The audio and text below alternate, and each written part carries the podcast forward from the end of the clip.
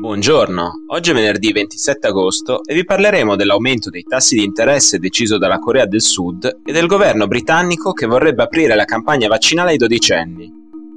Questa è la nostra visione del mondo in 4 minuti. Ieri la Banca Centrale della Corea del Sud ha deciso di alzare i suoi tassi di interesse, portando il tasso di riferimento dal minimo storico dello 0,5% raggiunto nel maggio del 2020, allo 0,75%. Quello di ieri è il primo aumento dei tassi dal settembre del 2018. La Corea del Sud diventa così la prima grande economia dell'area asiatica ad aver fatto questa scelta dall'inizio della pandemia.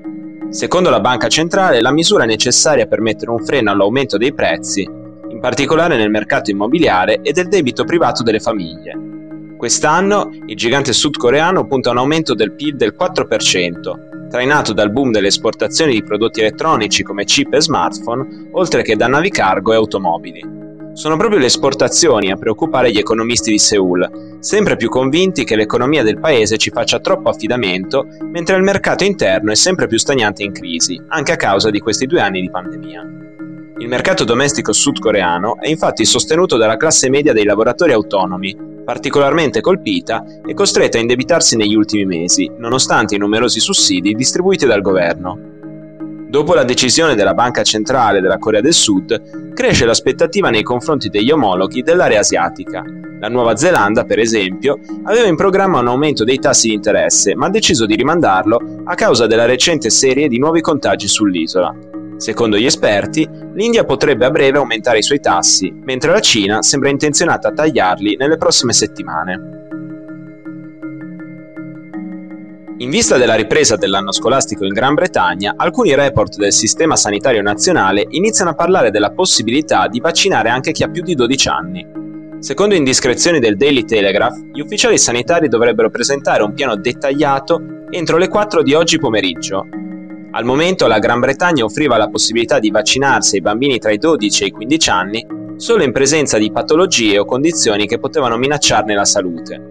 Ora Londra potrebbe introdurre una misura già adottata negli Stati Uniti, in Germania e in Israele. Gli esperti sono però molto cauti al riguardo. Secondo alcuni membri del Joint Committee on Vaccines and Immunization britannico, la scelta va considerata soppesando gli effetti collaterali del vaccino con la scarsa incidenza con cui i bambini si ammalano di Covid-19 in forma grave. In particolare questo vale per il siero prodotto da AstraZeneca, che in Gran Bretagna è somministrato solo dagli over 40 in su, mentre in Italia addirittura dagli over 60. Secondo i documenti visionati dal Daily Telegraph, le linee guida prevedono che i bambini possano decidere in autonomia se vaccinarsi o meno. Inoltre, il Ministero della Salute si preparerebbe a distribuire vaccini nelle scuole a partire dal 6 settembre, con l'obiettivo di immunizzare il 75% dei bambini entro il 1 novembre. I funzionari interpellati hanno però chiarito che il governo sta prendendo in considerazione un ampio spettro di scenari operativi nell'attesa di un responso definitivo del Comitato Tecnico Scientifico. Intanto, il 63% dei cittadini britannici ha già completato il ciclo vaccinale. Per oggi è tutto, dalla redazione di The Vision a lunedì.